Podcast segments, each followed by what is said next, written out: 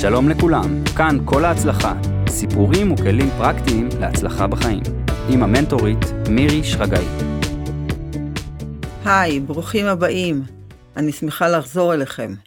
אני מקווה שחשבתם עם עצמכם ועשיתם משא ומתן עם עצמכם על הייעוד שלכם, אוקיי? איפה טוב לכם להיות? האם הלימודים שלכם זה מה שבחרתם? או העבודה, האם טוב לכם שם? ממליצה לכם קודם כל להקשיב, ואחר כך תפנו לכם זמן במקום שקט ונעים, ותרשמו את מה שלמדתם. הדבר הראשון, הטבע השני שלי. מה אני עושה כמו נשימה קלה? כולנו רוצים לנשום בקלות. בלי הנשימה אין לנו חיים. בלי הייעוד הנכון לי, גם אין לנו חיים מאושרים. ומכיוון שאנו רוצים לחיות, חפצי חיים אנו, טוב שנדע מה יש לנו בטבע השני. נולדנו עם זה, זה ארגז הכלים שלנו, וזאת עובדה. אין מה להתחכם עם זה. תחשבו טוב טוב. מה אתם עושים בקלות, ללא מאמץ רב, כמו שאתם נושמים ללא מאמץ, ומזל שכך, אף אחד לא רוצה לנשום ממכונת הנשמה, גם לא לנשום בכבדות. לא משנה היכן אתם עכשיו. בכל מקום אפשר לנשום. קחו נשימה עמוקה, עד הבטן, ושחררו בעדינות לאט לאט. כן, זה בדיוק החיים עצמם, הנשימה. תשאלו, מה אני יודע לעשות בקלות רבה בלי מאמץ גדול? אל תיתנו לשופט, המבקר שלכם, לומר לכם, אני לא יודע. אל תיתנו לו לכווץ אתכם מהביקורת הפנימית. שחררו. תאמינו רק בעצמכם, כי אתם יודעים מצוין מהם היכולות שלכם. אתן לכם דוגמה מעצמי. בטבע השני שלי, אני מאוד מסודרת. בסל הכלים שלי יש סדר. קל לי עם סדר. לכל מצב כמעט, אני משתמשת בכלי הזה. שימו לב, זאת יכולת, והיכולת הזאת צריכה להיות ברורה לכם וקלה לכם. בין 1 ל-10, תמיד יותר מ-7, כדי שזה יהיה באמת משמעותי.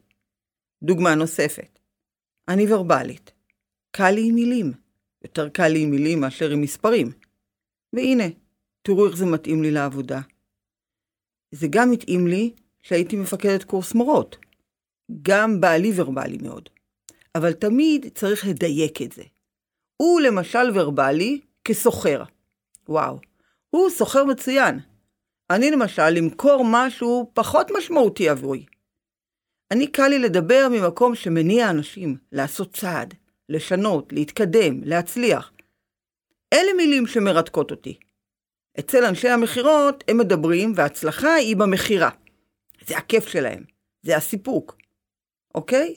להבין את ההבדלים. אז תעשו רשימה כמה שיותר ארוכה. כמובן, לפי הכלים האמיתיים שלכם.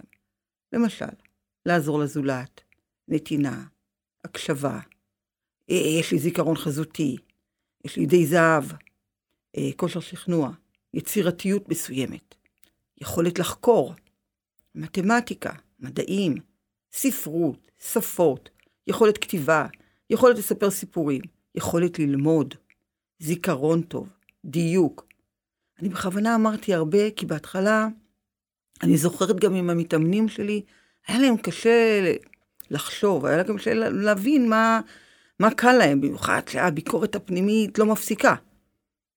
לפעמים מתאמנים היו אומרים לי ומקשים עליי, אבל זה קל לי, מה זה שווה? זה לא מאתגר, זה מאוד אופייני לאנשים תחרותיים או ספקנים. כאן אני רוצה שתבינו דבר מאוד חשוב. גם מה שקיבלתם בטבע השני. את הכלים האלה עדיין צריך להביא לרמת מצוינות, צריך עוד לאמן אותם. זה בסך הכל שריר שצריך להשתמש בו ולאמן אותו. זה קיים בכם. אבל אם לא תשפרו אותו, תחדדו אותו ותתאמנו, לא תביאו אותו לרמת מצוינות והצלחה, הוא יישאר שם בגדר יכולת שלא מומשה. כמו ספורטאי, מצטיין בתחום מסוים, אם לא יתאמן הרבה, הוא לא יגיע לכלום.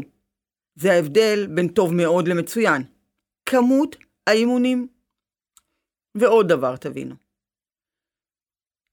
תדמו את עצמכם, תדמו את זה, לא את עצמכם, תדמו כמו חשמלאי שמחזיק ארגז כלים של אינסטלטור, מגיע לביתכם. רוב הסיכויים התוצאה תהיה בינונית או כושלת. הרבה אנשים מסתובבים עם ארגז כלים שלא שייך להם.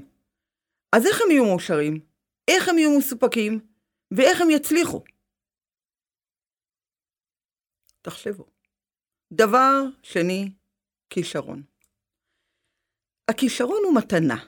מתנה שקיבלנו לחיים, מבלי לבחור, זה בחר בנו. הכישרון לא חייב להיות ברשימה שלכם. רוב האנשים בעולם לא מתפרנסים מזה, וזה לא מרכז חייהם. בדרך כלל זה מיוחד לאומנים, ספורטאים, משוררים, סופרים. אני רוצה לספר לכם דילמה. על מישהי שרצתה להיות רקדנית לריקודים סלונים. בחורה מדהימה, מדהימה, מוכשרת, שרוצה מאוד לרקוד. ההורים שלה ממש סירבו לרצון שלה. זה חיים קשים, אי אפשר להתפרנס מזה, לכי ללמוד כמו כולם. היא כמובן רצתה לרקוד.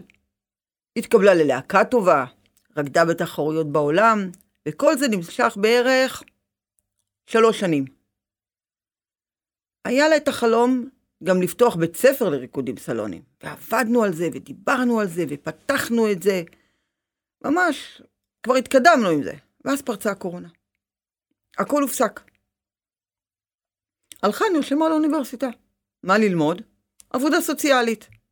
כשעבדנו על הטבע השני שלה, הכלים היו שם. עזרה לזולת, מתחברת לאנשים בקלות, אוזן קשבת, נתינה, יודעת לפתור משברים. וחשבנו שמקצוע טיפולי מצוין בשבילה. אבל בכישרון ובאוהבת רשמה ריקוד, והתעקשה לרקוד. ובסוף, החיים זימנו לה למצוא את הטבע השני שלה, לרקוד היא תוכל תמיד, במסגרות של שעות הפנאי, וכמובן היא רוקדת, אבל זה לא הייעוד, זה כבר לא מרכז חייה. לכן תדעו, הטבע השני תמיד יהיה חזק יותר, נכון יותר, מדויק יותר לעצמנו, במיוחד טוב יותר לאורך זמן. הדבר האחרון, מה אני אוהב? מה אנחנו אוהבים לעשות? וואו, וואו. כאן הרשימה כל כך יכולה להיות ארוכה, וטוב שכך. אנחנו אוהבים המון דברים, אבל זה לא אומר זה הייעוד שלנו. פשוט אוהבים אותם.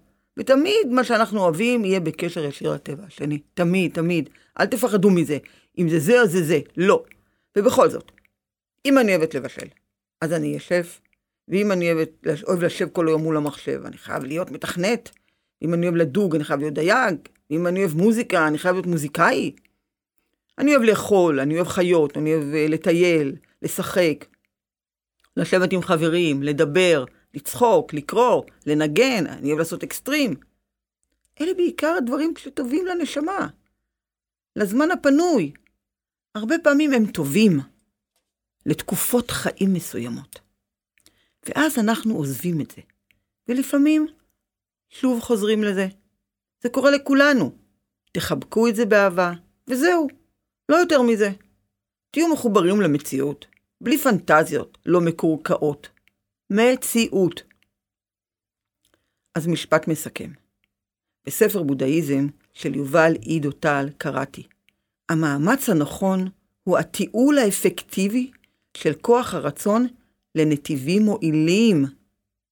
למי מכם שיהיו שאלות ויהיו, אתם יכולים לפנות אליי לפייסבוק מירי שרגאי, מנטורית ומומחית לכלים פרקטיים להצלחה. מאחלת לכם את כל ההצלחה. להתראות בפרק הבא. thank you